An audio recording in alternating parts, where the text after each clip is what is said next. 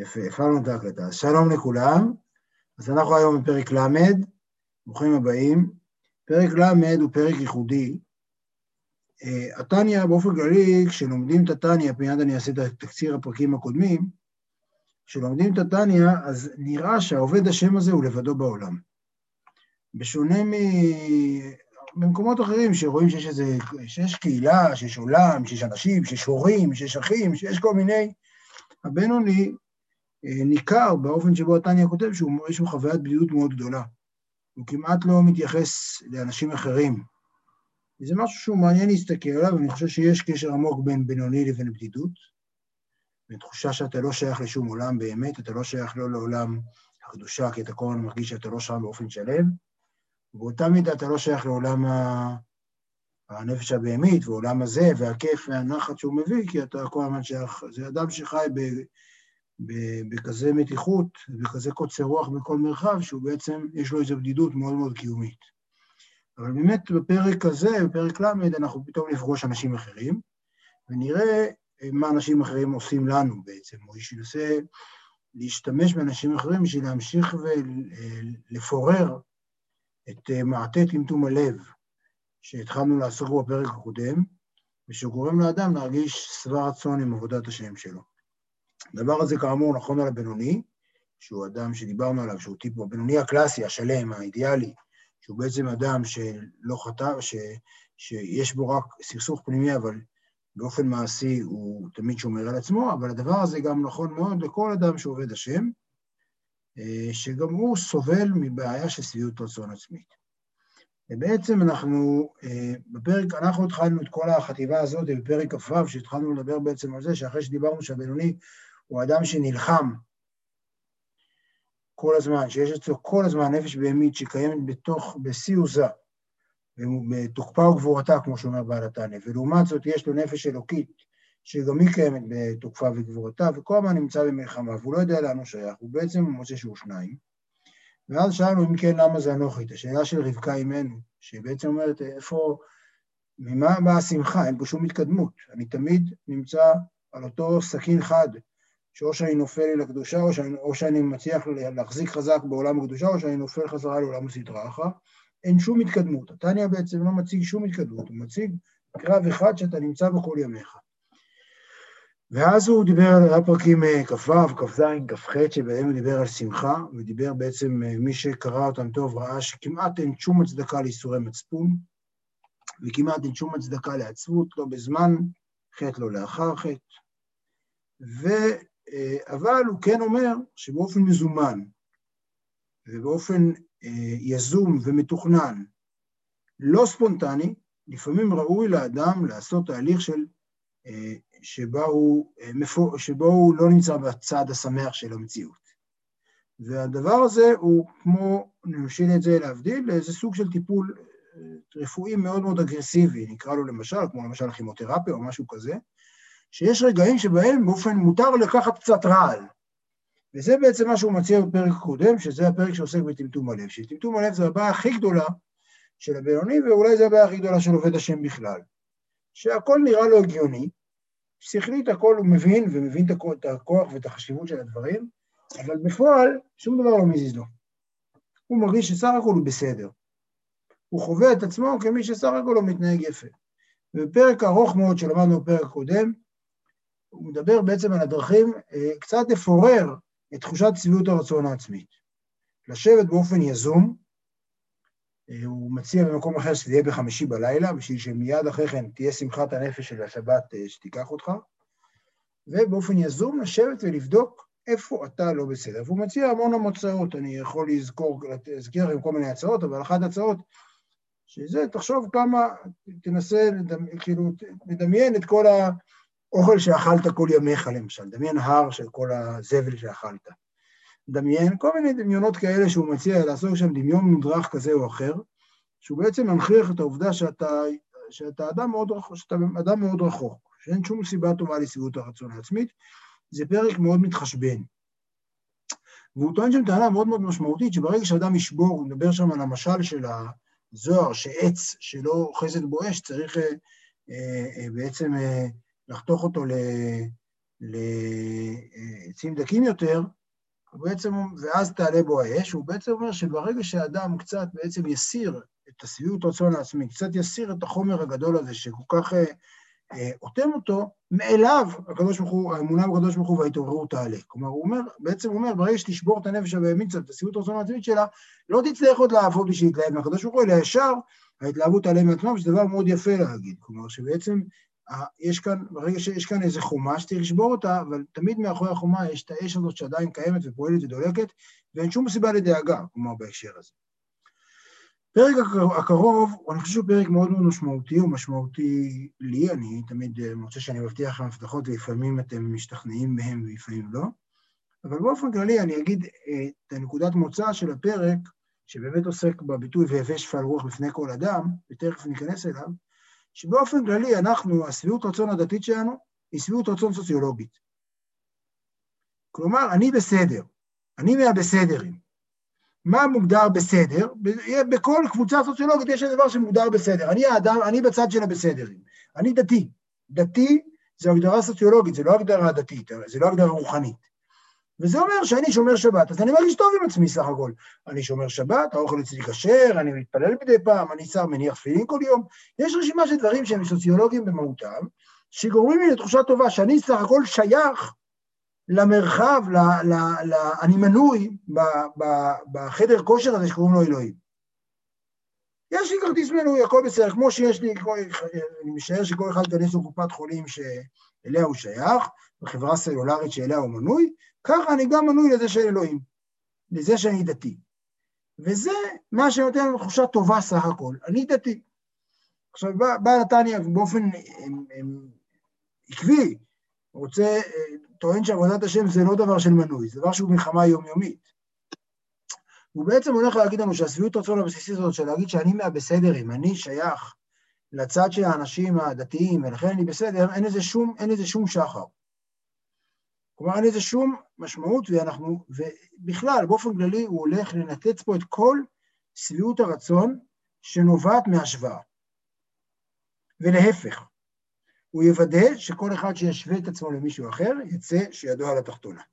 אבל באופן כללי הוא כל, אנחנו, יש לנו חלק עמוק בתוכנו, שאנחנו אומרים, אנחנו בסדר, אני לא המתועב ההוא. כל אחד יש לו איזה מתועב, לא יודע מה, בואו ניתן דוגמה עדכנית, בסדר? לפני, לפני שהיה פה מלחמה, ולפני שהיה פה מירון, ולפני שהיו פה קורונה, היה פה על הדרך איזה מתועב אחד שעלה על הכותרות, כל אחד שתזכרו לבד מי זה, וכל אחד הרגיש עם עצמו שביעות רצון, איזה יופי שאני לא כזה. זה חלק מה... מה היה מהטון שכל פעם שעולה איזה מתועב ואיזה סיפור על מישהו נורא ואיום שעושה באמת דברים איומים, זה עושה לכולנו תחושה טובה. הפרק הזה הוא בעצם המשך של הפרק הקודם, שנועד להגיד לנו, אה, שנועד אה, לכרסם בתחושת הביטחון העצמי הזה, של להגיד אני בסדר. הוא לא, הוא לא נועד לעשות עצבות, זה נועד לדרבן אותנו ליותר עשייה. אז בואו ניכנס לתוך הפרק. ניכנס לתוך הפרק ונראה את זה, ואני חושב שהוא פרק שיש לו עוד משמעויות שאני אגע בהן. אה, אבל בואו נראה את זה. עוד זאת ישים מליבו, כן, אחרי שדיברנו על הדרך הראשונה לעשות בעצם תהליך של ביטוש, הפרק הקודם עסק בביטוש, שבעצם שובר את טמטום הלב, ביטוש, כמו שאמרתי, זה מושג חב"די מאוד מאוד חשוב, שמדבר על זה שהאדם הוא בעצם אה, אה, אה, מוכן לשבור את עצמו, גם בהתוועדויות טובות חב"דיות, עושים ביטוש אחד לשני, כן, לא רק עושה אדם ביטוש לעצמו, אלא הוא נעזר בחבר טוב שיבטש אותו, וביטוש זה מושג חב"די מאוד חשוב, וזה הפרק קודם. אז פה הוא ממשיך. עוד זאת, ישים מליבו לקיים מאמר רבותינו זיכרונם לברכה. והווה שפל רוח בפני כל האדם. מי שזה משנה בפרקי אבות, מי שמכיר את המשנה ידע שהידיעה הזאת לא קיימת בה. יש על זה, הרבי כתב על זה כל מיני חידושים מפותלים, למה כתוב פה האדם ולא אדם, אבל בואו לא נעסוק בזה, ויש שפל רוח בפני כל אדם. עכשיו יש פה משפט מאוד יפה, והווה באמת לאמיתו. שזה באופן כללי, פעם הרב שטיינץ אמר שהחסידות לא חידשה שום דבר, היא רק אמרה לקחת את הדברים ברצינות. אז הוא אומר, בעל התניא לא אומר, ובאמת לאמיתו, כלומר באמת, באמת, באמת, תהיה שפר רוח בפני כל אדם. כלומר, באמת אתה, כל אדם שאתה רואה ברחוב, צריך להרגיש כמה אתה, כמה הוא מדהים וכמה אתה נחות. כאילו, כמה אתה שפל וכמה הוא, אתה צריך כל אחד שהולך ברחוב, אתה צריך להסתכל עליו מלמטה למעלה. והווה שפל רוח בפני כל אדם, והווה באמת לאמיתו, בפני כל האדם ממש, כן? כל האדם, גם כן כאן, הוא פשוט ממשיך לדבר ברצינות. כל האדם ממש, אפילו בפני קל שבקלים. קל שבקלים, כמו שאמרנו, זה ביטוי של נתניה, להגיד האנשים הכי הכי הכי אה, הכי רחוקים והכי אה, אה, נמוכים בעיניו. וכל, אתה צריך כל אחד כזה להסתכל ולהגיד וואו. עכשיו, הוא כרגע לא מדבר על זה מסיבות של עין טובה, והוא לא מדבר מסיבות של אהבת ישראל, עוד נגיע לזה אולי. הוא לא מדבר על זה מהזווית הזאת בכלל. זה, אנחנו כאן לא, האדם הזה, שאמרתי לכם קודם, שהפרק הזה הוא פתאום פרק שבו האדם הזה לא לבד, אל תחשבו שיש פה איזו אהבה גדולה, והוא אומר, תרגיש צנוע בפני כל אחד, כל אחד, כל אדם שאתה רואה הוא אור נפלא וכולי וכולי. אתה, אנחנו כאן משתמשים בכל אדם בשביל לבטש את עצמנו. המטרה כאן זה שפל רוח, לא המטרה כאן זה בפני כל אדם. כלומר, זו הנקודה שבה נתניה כאן מציג, אבל באופן כללי המטרה כאן זה עדיין האדם עצמו, וכל אדם שאתה רואה ברחוב, כל אדם שאתה פוגש, כל סיפור שאתה שומע, אתה בעצם צריך להפוך אותו לשיעור עבורך בעבודת השם, ואתה שפל רוח בפני כל האדם. ועלנו על פי מאמר רבותינו זיכרונם לברכה, אל תדין את חברך עד שתגיע למקומו. טוב, זה משפט מאוד מפורסם, ודווקא אה, הבעל שם טוב, יש בפרשת קדושים, יש לו פירוש מאוד מאוד יפה על המשפט הזה, אבל בעל תניא לא ייקח למקום, לבעל שם טוב, אני אגיד רק שנייה מה בעל שם טוב אומר, כי זה יפה, אל תדין את חברך עד שתגיע למקומו, הוא אומר, הוא לא טוען את זה כמשפט תוכחה, כלומר, כמשפט אה, אה, של מוסר, שרק כשתגיע למקומו אתה רשאי להדין את חברך. בעל שם טוב אומר שעצם זה שאתה דן את חברך, זה משפט עובדתי, אתה לא דן את חברך עד שאתה מגיע למקומו. ולכן אם אתה רואה מישהו גונב, סימן שקיבלת, סימן שאתה גנבת גם. אם אתה רואה מישהו עושה משהו רע, תמיד זה מראה.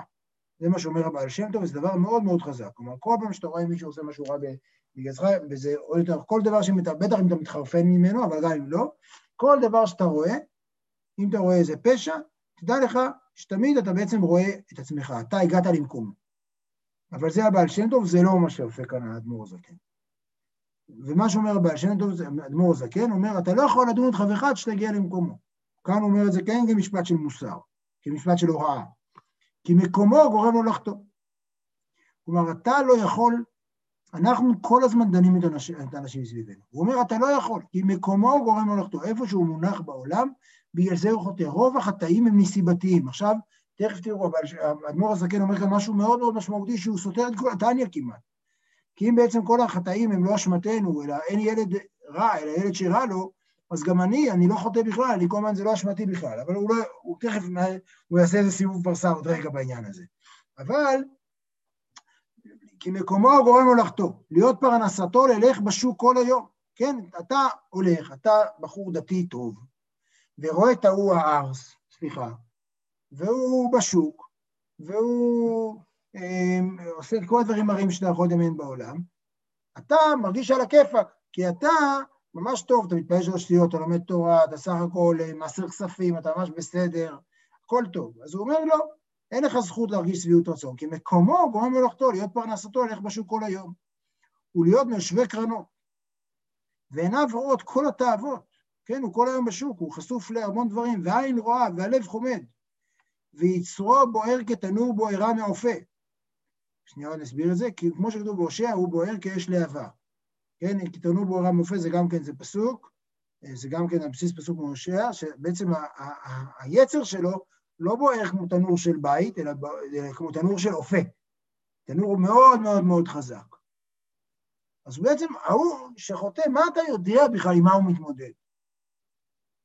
ההוא שחוטא, שגורם לך להרגיש טוב עם עצמך, שגורם לך סך הכל לדעת, אני בסדר, אני לא כמוהו, מה אתה יודע עם מה הוא מתמודד בכלל? הוא מתמודד גם, יש פה שני דברים. אחד, עם הזירה שבה הוא נמצא, וב' עם הטמפרטורה שלו עצמו. מי שאין כמי שהולך בשוק, מעט, ורוב היום יושב בביתו. וגם אם הולך כל היום בשוק, יכול להיות שאינו מחומם כל כך בטבעו. כי אין היצר שווה בכל נפש, יש שיצרו וכולי, וכמו שכתוב במקום אחר, יש בן אדם שהיצר שלו בתחום הזה, יש בן אדם שהיצר שלו בתחום הזה. כלומר, העובדה שאתה, אני אגיד את זה עכשיו רגע בבוטות, העובדה שאתה לא עשית אה, פשע כזה או אחר, העובדה שאתה לא, אה, אה, לא גנבת, אני יכול להגיד דברים יותר בוטים, אבל נגיד כרגע גנבת, העובדה שאתה לא לקחת שוחד, העובדה שאתה לא עשית את כל הדברים האלה, זה לא כי אתה כזה טוב, אלא שתי סיבות טובות. אחת, אין לך את, עוצמת התשוקה שיש לאיש הזה, שני, שאין לך את, ה, את, המרחב, את המרחב שבו הוא פועל. עכשיו בסוגריים, והנה באמת, גם מי שהוא מחומם מאוד בטבעו ופרנסתו להיות מיושבי קרנות כל היום, אין לו שום התנצלות על חטאיו, כן? הבעל, בעל התניא ישר אומר, אל, אל תחשבו שאני מוותר לו. ומיקרי רשע גמור, על אשר אין פחד אלוהים לנגד עיניו. כי היה לו להתאפק ולמשול רוח תאוותו שבליבו מפני פחד השם הורג כל מעשיו, כמו שביארנו לעיל, כי המוח שהתעלה ותולדתו. כן? הוא גם כן, לא, אנחנו לא, אין לו שום, אה, הוא גם כן היה צריך לנצח את זה. הוא גם כן היה צריך אה, אה, אה, להתאפק ולמשול רוח תאוותו ולגרום לכך שהוא לא יחטא בכלל. אבל מבחינתך, כלומר, יש פה שתי נקודות ראייה. יש נקודת הראייה שלך עליו, נקודת הראייה שלך עליו אומרת שאתה, אין לך מושג עם מה הוא מתמודד. והעובדה שהוא עשה רק את זה, זה דבר מדהים. ואתה בכלל לא מתקרב למדרגה שלו, למרות שהוא נופל והוא נראה לך הרבה הרבה הרבה יותר חוטא ממך. את, וזה הנקודה הנורא חשובה בפרק הזה, שלכל אחד, וזה משהו מאוד מאוד מהותי בעולם של התניא. אין בעולם של התניא הישגים בעבודת השם. כמו שאמרנו, אין כאן תהליך של התקדמות. אין כאן תהליך שבו בן אדם הוא יותר טוב בזה והוא יתגבר על תאווה הזאת ועכשיו הוא צריך להתגבר על התאווה הזאת. אין כאן את הדבר הזה. אצל בעל התניא יש לכל אחד את הזירה שבה הוא צריך להילחם בה. אין דרגות. אין דרגות וגם אין קסטות, כלומר אין, אין, אין, אין היררכיה בעבודת השם.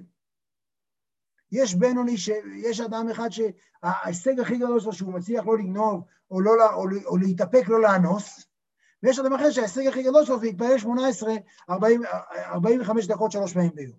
וזה אותה מלחמה ואותה עוצמה ואותו שכר. כי אין פה שום סרגל עקרוני, סרגל חיצוני. יש פה סרגל לאדם.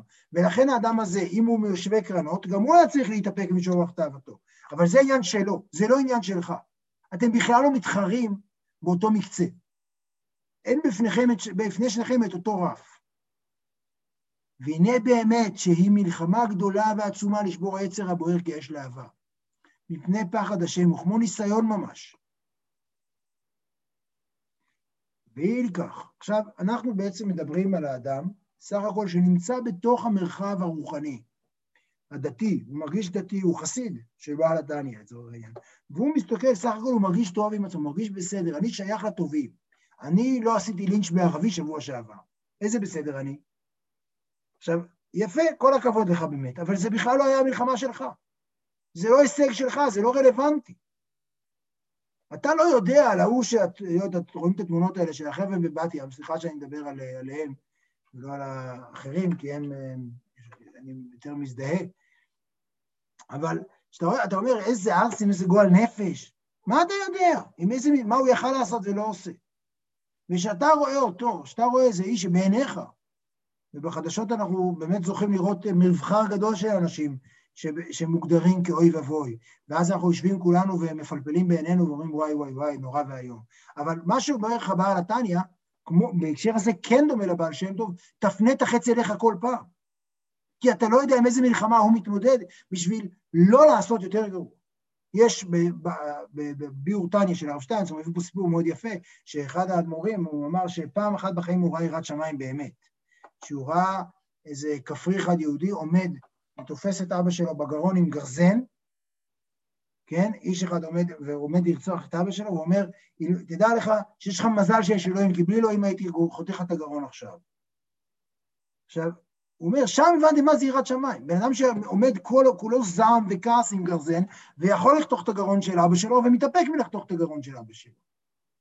ובעצם כל אדם שאתה רואה, מה שאומר פה בעל כל אדם שאתה רואה, במקום להגיד איזה יופי ולחזק את שביעות הרצון העצמית ולהרגיש, אה, ah, את השלב ההוא אני כבר עברתי ב, ב, בסולמות וחבלים הגדול, אומר לך, איזה שטויות, אין, אין סולמות וחבלים גדול. אתה בכלל לא יודע איזה מאמצים הוא משקיע. וזו מלחמה גדולה ועצומה שהוא נמצא בה. ואם כך, צריך כל אדם, לפי מה שהוא מקומו ומדרגתו בעבודת השם, לשקול ולבחון בעצמו. אם הוא עובד השם בערך ובבחינת מלחמה עצומה כזו וניסיון כזה, בבחינת ועשה טוב. כן, אתה קודם אמרת, נבהלת מזה שאנשים שם כמעט חוטאים ועושים, נמצאים בשוק וחוטאים בחטאים של ניאוף ובחטאים של אלימות ובחטאים של מה שאתה רוצה, עבודה זרה, לא משנה מה. אז הוא אומר, בוא, בוא נראה אם אתה, את אותה טמפרטורה של מלחמה שאתה דורש ממנו, אתה מעז לדרוש לעצמך ב"ועשה טוב". כי שוב, האדם שבעל התניא בעל התניא בהקשר הזה, ספר התניא, הוא קצת ספר לדתיים. לאנשים שמרגישים שהם בתוך המערכת, שהם בסדר. הוא אומר, אתה מרגיש טוב עם עצמך, כי אתה לא מהחילונים האלה שעושים שבת. תנסה פעם להיות חילוני והתאפק לא לנסוע בשבת. אתה יודע איזה עוצמה של כוח צעיר שזה? האם אתה עשית את אותו מאמץ בתחום של ועשה טוב, כגון בעבודת התפילה בכוונה? לשפוך נפשו לפני השם בכל כוחו ממש עד מיצוי הנפש? כן, האם אתה, כמו שדרשת ממנו להתאפק ולא לעשות המעשים האיומים שהוא עשה, האם אתה עשית את אותו דבר בעבודת תפילה תראו עכשיו איך הוא מתאר את עבודת התפילה, בכוונה, לשפוך נפשו לפני השם בכל כוחו ממש, עד מיצוי הנפש. כן, לסיים את התפילה, אומרים על חסידים, היו מסיימים את התפילה, כל, כל הגוף שלהם, כל הבגדים שלהם מים מרוב מאמץ וזיעה. הוא יילחם גופו ונפש הבהמית שבו המונים הכוונה במלחמה עצומה, ולבדשם ולחטאתם כעפר קודם התפילה, שחית וערבית מדי יום ביום. כן, זה לפני התפילה, כן? קודם התפילה. וגם בשעת התפילה, להגיע עצמו בגיעת נפש וגיעת בשר, כמו שביארנו לקמן באריכות. כן? האם אתה, את אותה מלחמה שאתה מבקש מיהודה משי זהב, שלא יעשה עוד חטא ועוד חטא ועוד חטא, האם אתה עשית את זה פעם אחת עם עצמך בתפילה? ובעצם בהקשר הזה, שוב אני אומר, בעל נתניה עושה פה מהלך דומה לבעל שם טוב. העובדה שאנחנו נחשפים למעשים איומים, בעצם להגיד לנו, רגע, האם אתה נלחם, מה אתה יודע? האם אתה נלחמת פעם מלחמה כזאת להתאפק? מה אנחנו יודעים על הדבר הזה? וכל שלא הגיע עכשיו, זה בדיוק הנקודה. אין סרגל. הפרק הזה הוא פרק שמבטל את הסרגל העקרוני, שאומר, אני יותר טוב ממנו כי אני כבר לא עשיתי את זה וזה, כי אני לא נוסע בשבת, כל הכבוד. אין דבר כזה. וכל שהגיע לידי השאלה הגדולה, זה איזה מאמץ אתה מוכן להשקיע. ועל זה מקבלים את הנקודות כביכול. וכל שלא הגיע לידי מידה זו להילחם גופו מלחמה עצומה כזו, עדיין לא הגיע לבחינה וערך מלחמת העצר הבוער כאש להבה, להיות נכנע ונשבר מפני פחד השם. כל מי שלא הגיע למצב שבו הוא מייגע את עצמו בגיעת נפש וגיעת בשר, ומבטש את עצמו ומחטט את עצמו ועד מיצוי הנפש, אז הוא בכלל לא מבין כלום. וכן בעניין ברכת המזון, וכל ברכות הנהנים, והמצוות בכוונה. כן, הוא ממש יורד כאן לפרטים. תחשבו, הוא אומר, ואין צריך לומר כוונת המצוות תשמן, כן, לא רק בברכה, אלא בכוונת המצוות עצמן. וכן בעניין עסק לימוד התורה, ללמוד הרבה יותר מחפצו ורצונו לפי טבעו ורגילותו על ידי מלחמה עצומה עם גופו. כן, לא רק ללמוד בכיף, בכיף שלך בשבת אחרי הצהריים שיש לך חשק באיזה שיעור יפה, אלא ללמוד, לעבוד, לעבוד מאוד מאוד קשה, כי הלומד מעט יותר מטבעו, הרי זו מלחמה קטנה, ואין ערך דמיון במלחמת העצר הבוער כאש. דמי כי רשע גמור אם אינו מנצח יצרו להיות נכנע ונשבר פני השם. כלומר, מה הוא אומר כאן? הוא אומר, אתם, וכאן אנחנו מגיעים לעוד משהו משמעותי מאוד בפרק הזה, חוץ מזה שהוא הוא, הוא סודק את שביעות הרצון העצמי, שובר את שביעות הרצון העצמית שנובעת מהסוציולוגיה, הוא גם, יש פה אלמנט חסידי מאוד מאוד חשוב, שבו הוא אה, מקבל את המאה הארצות, שבו הוא אומר, המאה הארצות האלה שאתם, בני התורה, מזלזלים בהם, אתם לא מבינים כלום. המלחמה שהם נדרשים לעשות בשביל אה, לנצח את, את העצר שלהם כל רגע ורגע, זה לאין ארוך מאשר המלחמה שלכם, שאתם צריכים ללמוד יותר, שאתם לומדים וואלה עוד פרק יותר. זה לא הנקודה. אתם צריכים להיות עם שקים בין השיניים ברמה הרבה יותר גבוהה. כלומר, בעצם בעל התניא כאן אה, משבש לחלוטין את הסדר שאנשים רגילים לראות. וזה אחת הבשורות החסידיות הרי, האנשים, היחס האנשים הפשוטים והכל, והדבר הזה נמצא כאן בפרק הזה מאוד מאוד חזק. ומה לי מבחינת סור מרע ומה לי מבחינת ועשה טוב? כן, אין שום הבדל. אתה דורשת ממנו סור מרע, אתה, ואתה עשה טוב, הכל היא מצוות המלך הקדוש היחיד ומיוחד ברוך הוא, הכל אותו, זה מצוות של הקדוש ברוך הוא. מה, משנה לי כמה מאמץ עשית. זה לא משנה לי אם המאמץ הזה הוא מסור מרע בזה שההוא, שההוא צריך להתאפק מלא, לא יודע מה, לא לעשות מעשים רעים בשוק לבנך, שאתה צריך להתחיל ללמוד תורה כמו בן אדם. וכן בשאר מצוות ובפרט בדבר שבממון, כגון עבודת הצדקה ויחי גבנה. כן, אז אתה תיקח לעצמך, כל פעם שאתה רואה מישהו חוטא, או שאתה מרגיש לעצמך טוב, כי אתה רואה, יש לך איזה מישהו שאתה חושב שהוא לא שם מרע, תשאל עצמך, אם אתה עשית, עשה טוב, גם במצוות, גם במצוות, גם במצוות לימוד תורה, גם בתפילה, וגם בצדקה וכל מה שכתוב פה. ואפילו בבחינת סור מרע, יכול כל איש משכיל למצוא בנפשו, שאינו שר לגמרי מהרע מכל, בכל מכל כל. בכל מכל כל כמובן זה ביטוי ידוע, שזה האבות, שהשם בירך את האבות בכל מכל כל, זה מובזר שזה נמצא כאן לסדרה אחרא, כן? זה מתואר שהוא נוסר לגמרי מהרע מכל מכל כל, אבל הכוונה שלו כאן היא כמובן, האם אתה כמו, האם הגעת להיות כמו האבות? במקום שצריך מלחמה עצומה כערך הנ"ל. כן, האם אתה שר מרע, האם אתה אי פעם בחיים שלך התאמצת כל כך בשביל לא לחטוא? או שאתה רק, אתה, תראו, הבעיה של האדם הדתי, שלא לאכול אה, שוקולד חלב אחרי ארוחה בשרית, זה כמעט לא מאמץ בשבילו כבר. וכמעט כל דבר הוא מתרגל. בעצם אנחנו נהיינו במערכת של מצוות שאנחנו רגילים בהן, והמאמץ הוא הולך ופוחד, כי אנחנו רוצים, יש לנו רצון לחסוך אנרגיה.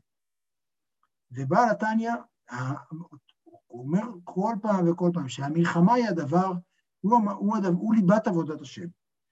והדבר הזה שבן אדם מרגיש שביעות רצון ונוחות, והדבר הזה שבן אדם כבר לא צריך לבזבז אנרגיה, והוא בעצם, הוא רגיל, טוב, אני לומד אף יומי, אני לומד משנה יומית, אני לומד פעם בשבוע בשבת, אני מתפעל באופן סביר.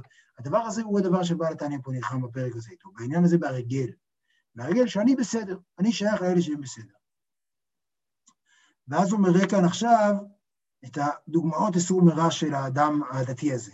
ואפילו פחות מערך הנ"ל, כגון להפסיק באמצע שיחה נאה, כן? הוא אמנם, ממנו אתה דורש שיתאפק לו לגנוב. בוא נראה אותך, את אותה אנרגיה, עושה במעמד שלך להפסיק באמצע שיחה נאה, או סיפור בגנות חברו, ואפילו גנאי קטן וקטן, גנאי קטן וקל מאוד, אף שהוא אמת. ואפילו כדי לנקות עצמו, כי נודע מיד אמר רבי שמעון לאביו, רבינו הקדוש, לאו אנא כתבי, ליהודה חייתא כתבי. ואמר לי, קלחה מלשון הרע. כן, יש בגמרא בבבא בתרא, שהיה גט מקושר, או איזה סוג של גט מסובך, שמישהו כתב לא כך נכון, יהודה חייטה כתב, ורבי שמעון אמר לאבא שלו, רבי יהודה הנשיא, שמע, זה לא אני כתבתי, זה הוא כתב. הוא אומר, גם את הלשון הרע הזה, שהוא לשון הרע שרק נועד לנקות עצמו, והוא גם לא כזה נורא, עדיין, הדבר הזה נראה אותך מתאפק שם. זה בדיוק הסוג, האם אתה מתאפק בדבר הזה, אז מאיפה השביעות רצון שלך מגיעה? אם אתה לא מתאפק בדבר הזה, אתה לא משקיע עוד שזה כמות אנרגיה. וחיי גבנה כמה מילי דשכיחי טובה, כמה דברים שנמצאים מאוד. ובפרט בעניין לקדש את עצמו ומותר לו, שום מדאורייתא, כמו שכתוב, קדושים תהיו וכל מיני שתיהם. כן, לקדש את עצמו ומותר לו, הכוונה, דברים של גשמיות שמותרים, שגם זה, אתה, האם אתה נלחם להפוך אותם לקדושים. וגם דברי סופרים חמורים מדברי תורה וכולי, כן, גם מדברי סופרים. האם אתה נזהר בדברים האלה? ככה, זה הרף שהוא מציג לנו. אלא שכל אלו וכיוצא בהן, הן מעוונות שהאדם דש בהרכביו, וגם נעשו כהיתר מחמת שעבר בשנה וכו'. כאן אומר דבר מאוד משמעותי, בעצם נוצר לנו אצל האדם הדתי, נוצר סוג של סטטוס קוו. שזה מותר, זה לא נורא, כל אחד, האדם כל אדם דתי, יש לו מה, את המצוות שהוא עושה, את המצוות שהוא לא עושה, והוא בהם לא מקפיד, וזה לא נורא. ואז בדבר הזה הוא דש בעקביו, וזה נעשה לו כהיתר, הוא כבר לא, זה לא נראה לו כזה סיפור, הוא מרגיש טוב עם עצמו. לכן הוא מציע כאן להסתכל על האנשים האלה, שאתה שופט אותם, שאתה מרגיש שהם לא בסדר, ותבדוק את עצמך אם אתה, מה הטמפרטורה, מה, מה, מה, מה, כמה הסלד, כמה המנוע שלך עובד, נדלק לעבודת השם, ותראה את הדבר הזה. אבל באמת, אם הוא יודע ספר, הוא מחזיק בתורת השם, כן, אנחנו מדברים על האדם הדתי הזה, יודע ספר, מחזיק בתורת השם, וקרבת אלוקים נחפץ. גדול עוונו מנשוא ואשמתו גדלה בכפלי כפליים, ומה שאינו נלחם מתגבר על יצרו. בערך ובחינת מלחמה עצומה הנ"ל, מבחינת מלחמה עצומה הנ"ל. כלומר, האם אתה נלחם בדבר, העוון שלך גדול פי אלף מהאשמת קל שבקל עם יושבי קרנות רחוקים מהשם ותורתו. הם, אלה שהערסים האלה, שאתה קורא להם, הם, אלה, הם, הם בסדר גמור, הם פשוט לא יודעים.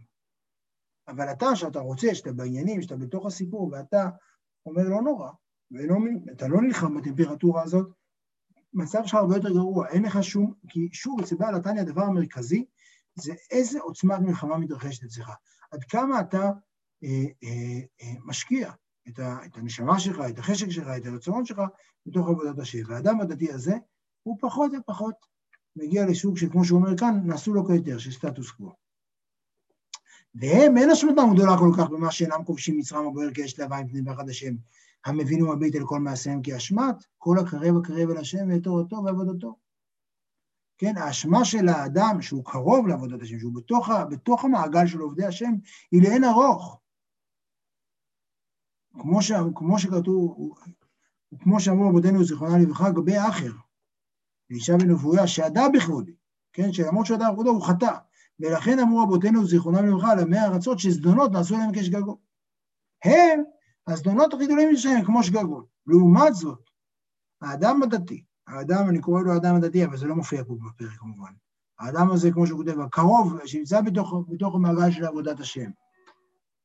האדם הזה, שהוא נמצא בתוך, איך הוא אומר את זה כאן, קרבת, מחזיק בתורת השם, קרבת אלוקים יחפץ, והוא בתוך המעגל, והוא עצמו סך הכל חי בסדר, הדבר הזה אה, הוא לאין ארוך, ואתה באמת יכול להיות שפל רוח בפנים, כי הם נלחמים, אולי, מלחם, אולי היא הרבה יותר נמוכה בעיניך, אבל בעצם היא דורשת הרבה יותר מאמץ, ולכן העוונות שלהם זדונות הן לכל שגגות, אבל העוונות שלך, לעומת זאת, החוסר תשומת לב שאתה נותן, זה הרבה הרבה יותר גרוע, וזה כזדונות כמובן. אז זה בעצם הפרק הזה. אני חושב שהפרק הזה יש שלושה דברים מרכזיים. אחד, זה באמת להפסיק את שביעות הרצון העצמית שיש לאדם מזה שיש מישהו אחר שהוא כאילו נחות ממנו. הדבר השני, וזה להיות שפל, ובאמת להיות שפל רוח לפני כל אדם. כל אדם שאתה רואה, שאל את עצמך אם אתה עשית אי פעם את המאמץ שאתה דורש ממנו לעשות. האם אי פעם אתה אה, אה, אה, נדרשת לעוצמה הרצון להתקרב לקדוש ברוך הוא בזה שאתה, כמו שאתה דורש ממנו. ולהיות שפל רוח באמת אה, בפני כל אדם. וכל אחד כזה הוא סוג של הזדמנות שאתה חווה. עכשיו, יש פה גם את הסיפור של המרכזיות של המלחמה ולא, ולא ההישגים שבה. כלומר, השאלה היא כמה, אנחנו בדיוק סיימנו מלחמה עכשיו, אז יש לנו ארגז חדש של מטאפורות ממנה, אבל כמה כמות אש אתה השקעת פה? כמה מוטיבציה, לא אכפת לי מה ההישגים, זה לא מעניין אותו. זה ממש מתאים למלחמה שלנו, באמת, לא צריך להיות אכפת, שבה אין מה למדוד הישגים, מי יודע מה, אז זה בדיוק, לא אכפת לי מה, כמה הישגים השגת או לא השגת. השאלה הגדולה זה האם אתה כאן משקיע מאמץ. האם אתה משקיע מאמץ?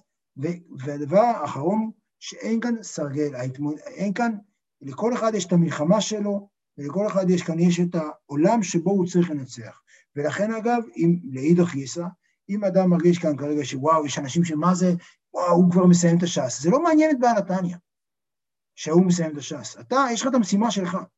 מה המלחמות שאתה צריך לנצח בהן? מה, ובעיקר זה מה התשומת לב שאתה צריך להשקיע. הפרק הזה... זה כאילו, זה כאילו שני הצדדים, מצד אחד, אל תדון את חברך עד שתגיע למקומו, אין לך מושג מה המלחמות שלו, וזה גם במידת האמת לא צריך לעניין אותך, כי המלחמות שלך זה, זה הדבר העיקרי. עכשיו שם, כמרכזניק, אין פה איזו עבודה ציבורית משותפת, אין פה משהו ביחד, יש פה כל אחד לעצמו עם המלחמה שלו ותסתדר עם זה, או תיאבק בזה. להפך, אתה משתמש גם, אמרתי שהפרק הזה עוסק באנשים אחרים, אבל הוא באמת רק נעזר בהם בשביל כן. להחזיר את החץ אליך. ולשאול מה אני עשיתי, האם אני, איפה אני לא בסדר בתחום הזה, האם אני אי פעם נלחמתי בעוצמה הזאת של הטמפרטורה, בווליום הגבוה הזה, ביגיעת בשר הזאת, כמו שהוא מתאר כאן את התפילה ואת ברכת המזון ואת כל המצוות כולן. אבל אני חושב שהדבר המרכזי כאן בעצם, זה שבעצם בתניא אין, אין, אין, אין דרגות, דרגות. אין בתניא דרגות ואין דרגות שהתפתחו. יש כאן כמה אתה מוכן להילחם, בבקשה. רציתי לשאול, כאילו, אם אל תדין את חברך שתגיע למקומו, אז איך אנחנו דנים בבית דין או בבית משפט בכלל? אתה יודע, אתה יכול להגיד באמת, זה לטובת אותם אלה שטוענים, אה, כמו שאתה אומר, הנסיבות גרמו לו, הזה, בוא, בוא ניתן לו פה... דין, איך אתה בכלל בעצם מבסס איזושהי מערכת משפט במקום הזה? אני, אני מבין שבעל התניא מכוון כאילו לזה שאתה רואה מישהו אחר, ועכשיו, אה, טוב, בוא, בוא נרגיש טוב עם עצמנו ו, ונמשיך בזה, ולזה הוא מכוון, אבל בעצם הוא שומט את, ה, את הבסיס הזה, כי הוא אומר, בסדר, אז אתה לא יכול לדון אף אחד. תחכה לדין שמיים, זהו, השם יודע, הוא היחיד שיכול לדון, לפי כל הנסיבות, לפי כל המצב הרוחני והניסיון, ועמד בו, לא עמד בו. אז כאילו, מה... אני לא חושב שאפשר להשיג מהספר הזה שעוסק בעבודת השם לספר משפטי, זה לא, באמת אתה צודק שיש כאן נקודה, אגב, הוא אומר את זה גם בעצמו, זה מה שהוא אומר, שעדיין אין שום התנצלות לבן אדם הזה, אין שום תירוץ טוב למה הוא חוטא, זה לא יעזור לו בשום צורה. אבל אה, אנחנו, הספר הזה הוא לא ספר משפטי כרגע, משפטית אה, באמת זו שאלה גדולה איך אפשר לשפוט אנשים אחרים, אבל זה לא, זה ממש לא הנושא כאן, אני לא יודע, אין לי, אם יש לך תשובה על זה אתה מוזמן להגיד, אבל זה, אין לי שום, אה, שום מה לתרום לשאלה הזאת יותר מכל אחד אחר בעולם, זה לא, זה לא נמצא בתניא. אני, המנדט שלי הוא התניא, אבל באופן כללי אני חושב שבאמת בפרק הזה, זה אל תגיד את חברך עד שתגיע למקומו. זה אתה, האדם היחיד שאתה יכול לדון, זה את עצמך, ואת זה אתה צריך לעשות ב, ב, במאמץ גדול. כן, זהו, הוא דיבר על ה... הוא דיבר על האש, הוא אומר כך, זה, זה היה ממש מעניין, כי שהוא לקח, הוא אמר כמה שהאש של האווירה חזקה אצלו, את זה תיקח אצלך לעבודת השם. זאת אומרת, זה הדבר היחיד שאתה יכול לקחת. לא האש של האווירה, האש של ההימנעות מהאווירה. זה, האש של האווירה זה רעיון יפה, אבל... כן, לא, הוא אומר, אבל כמה, כמה אתה לא משקיע, כמה אתה משקיע בדברים שלך, החיוביים, באותה אש, באותה עוצמה ש... את ההוא שנמצא במחמור, שצריך להימנע מלעשות דברים כאלה וכאלה, אז אתה, את אותה עוצמה, תשקיע בלעשות דברים טובים. זה בעצם מה שנמצא כאן. זה נכון, זה... זה השפעה שנמצא. עכשיו, זה באמת... יפה, לא, זה, זה מדהים, כאילו, אתה לוקח משהו שהוא... שאתה רואה אותו שלילי ואתה צריך להפוך אותו לגמרי. זאת אומרת, לא רק לה, להגיד, בוא רק תדין, רק תדון את עצמך, אתה אין לך זכות לדון אף אחד אחר, אלא אומר, את אותה עוצמה שהייתה לשני בעבירה, בוא, בוא תבחן את עצמך מול, ה, מול הדרגה הזאת, תגיד כמה אני מתאמץ ו, ועובד ב, באותה עוצמה. זה כאילו, זה הדבר ה... מבחינתי זה החידוש. זה ממש ככה. אני חושב שצריך, אני נסיים בזה, שנהנה מזה שהפרק קצר, ונסיים בזה שזה, יש שפל רוח לפני כל אדם באמת לאמיתו. כלומר, זה בעצם ההצעה שלו. באמת, יש שפל רוח לפני כל אדם. כל אדם שאתה, שאתה רואה, במקום להפוך את זה לסוג של שביעות רצון, בין אם בצורה שאתה אומר איזה יופי אני שייך לטובים, ובין אם בצורה של איזה יופי שאני לא כמוהו, שזה ממש אה, מי שגם רואה חדשות בעין ככה דקה, יכול לראות שהרבה פעמים שמביאים סיפורים מכל מיני נבלים, אז uh, כולנו נהנים שאנחנו לא הוא. אז uh, בוא, תחשוב איפה אתה יכול לשאול את עצמך מה, להיות שפל רוח בפניו ולהגיד וואו, כמה הוא היה צריך להתאמץ בשביל לעשות את הדבר הזה והזה, או לא לעשות את הדבר ההוא וההוא. זה בעצם ההצעה של הפרק הזה, שיש מהרבה בחינות, היא נוגעת בנקודה מאוד מאוד בסיסית בתניא, של ה... שלכל אחד יש את המלחמה שלו, שכל אחד יש את האתגרים שלו, וכל אחד, ואין פה התקדמות, אני חושב שאין פה התקדמות, אלא כל אחד יש לו את המשימה שלו בעבודת השם. חברים, תודה רבה, אנחנו ניפגש שבוע הבא, ואז עוד שבועיים, ואז נצא לחופש. יש, אגב, כתבתי שיש תעודות, אני אהיה כמובן ציונים, בסדר? אגב, זה גם על יישום, כן, אני במשך השבוע מקבל עדכונים עליכם. תודה רבה. להתראות, שבוע טוב.